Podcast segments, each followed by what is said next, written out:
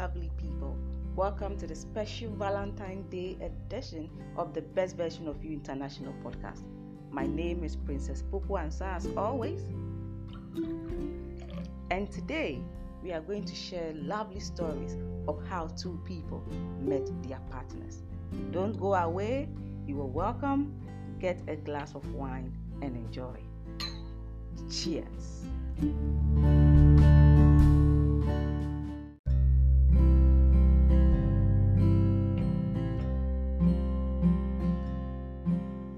Relationships are necessary and it's a mixed bag of all the feelings that you can think about.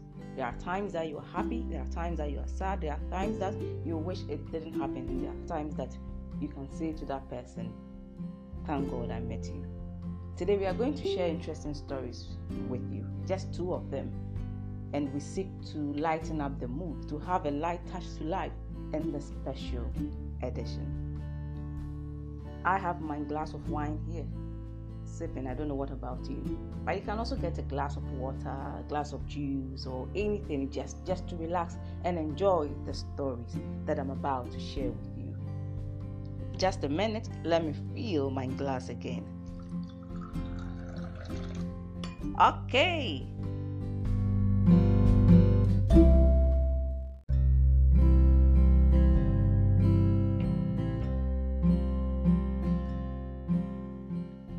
Majority of us know that no matter how you meet your partner, whether past, present, or future, there's always an interesting touch of twist to that story. And today I shall share with you a story from Alice on how she met her partner.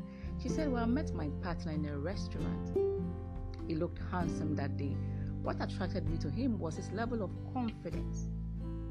And he was six feet, oblong face, dark with wide set of teeth in his uniform. He's a soldier. At the restaurant, he dropped his wallet and I attempted to pick it for him. Well, we did it simultaneously, and guess what? We crashed our heads. Ouch. I winked and he smiled and he offered to pay for the meal after that unpleasant incident. And so we exchanged phone numbers. Well, in the evening, I was blushing so much in love you know, just thinking about how I was going to have a continuous date with him. I was going to tell all my friends about him. I've met this handsome soldier and and all that, and I couldn't wait. So I was just counting the hours, and finally at 8 p.m. I just picked the phone and punched the numbers. I called him. The phone rang three times until somebody picked it up. Well, my heart was beating you could imagine that beating, not beating out of fear, but out of love that I've fallen so much for him. Finally, a voice came through, and it was a female voice. The voice was thin. It says, Hello. And my eyes were wide open. What is this? The voice repeatedly said, Hello, hello, hello. And I cut the line.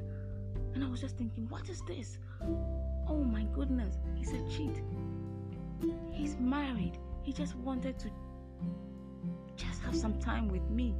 And out of my disappointment, tears gushed out of my eyes. Cried and cried and cried and cried.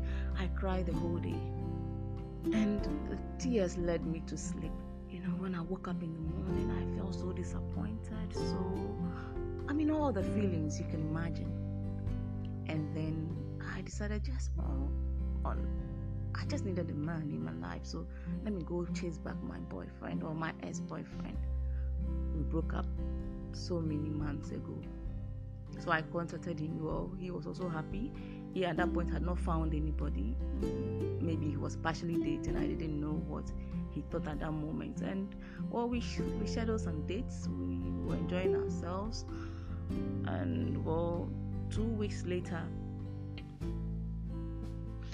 phone call came through and it was from this handsome soldier. Well, I angrily picked up and said, What do you want? And he said, Hey, Alice, how are you? And I was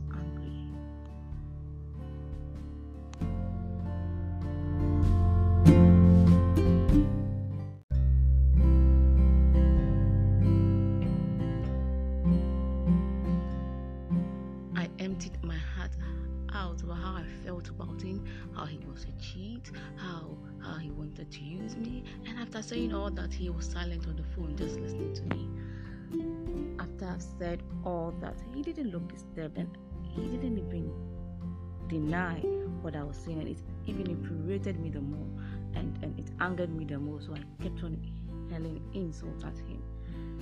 Then after everything he said, "Are you done?" I said, "Yes." What do you want? Just get off my line. He said, "I just want you to talk to my mother, the woman who picked the phone the last time." And I was just trying to digest everything. He gave the phone to his mother. The woman said, "Hello, my daughter. How are you?" who were expecting me to call back again that evening, but he did not. I said, What? I stammered and just trying to make meaning of everything, everything that was going on. He took the phone from his mother and said, Hello, Alice, are you there? I said, Yes, yes. So short of words. And he said, Oh, that's my mother. You know how my mother is. I I um, I don't know. I just unconsciously said, What? What? What is going on? He laughed and said, Shame on you. He thought it was my wife, right? He thought I was married and I was trying to just use you. Shame on you once again. You ask questions before you jump into conclusions. That's what he told me. And all of the, the time that he was talking, I was just quiet. And he said, Well, my mom has invited you for dinner. So we are expecting you tomorrow evening why don't you just pass by so that we have a lovely time together? I I just didn't know what to say. I just nodded. And blah blah blah. After the dinner, there was another dinner. After dinner, there was another dinner, and then we started having proper dates. And then after one year, we got married, and now we have three lovely children. But after that moment with my husband, that was mine, the man I met before, but now he's my husband he's a captain in the military. I learned something that before you jump into conclusions, you must have all the facts right. I hope you love my story and you share it with your viewers. I'm Alice, once again, as she said.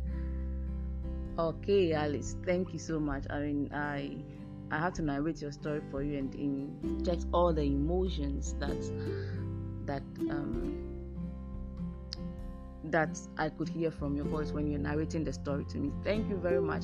I hope it's it entertains people, but also we learn something from it. It's, it's a good lesson. I think most of us just bottle things up that um, we should not. Maybe sometimes we don't even have the facts right, but we just let things run through our head. By your story, it's lovely. Thank you so much, Alice, and I enjoyed narrating it to our listeners. So we go on to the second story by Baba, who shall narrate that story.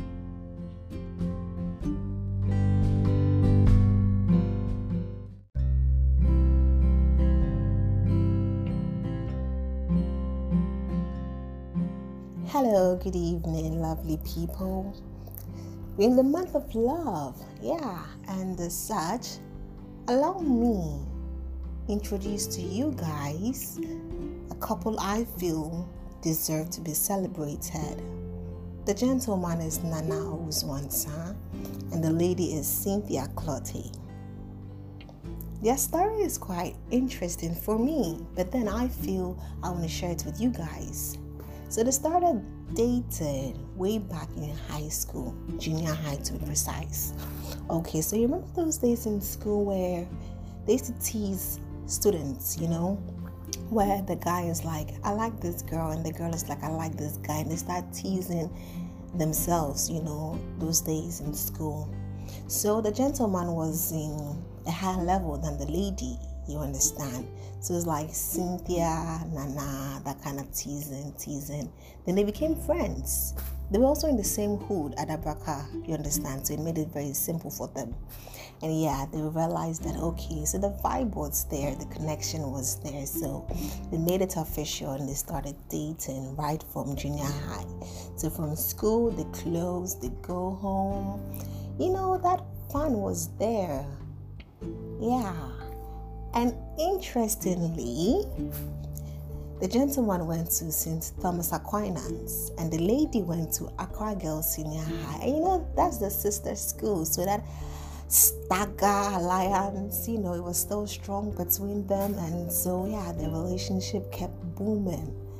And from stagger, they took it to the tertiary level. They completed after service, they are still together. And I am pleased to tell you that they have been together for more than 10 years, if not 10 years. And I'm super proud of them, really, because I know relationships have their ups and downs, but they've been able to sail through, you understand? They've been beautiful together, overcoming every obstacle, and they are still together. I really appreciate them. And in this month of love, allow me to tell them how wonderful I feel, how nice it is, you know, to know that okay, so they're still together after all these years and they're still growing. I I really admire them and someday I hope to be like them. Yeah, thank you.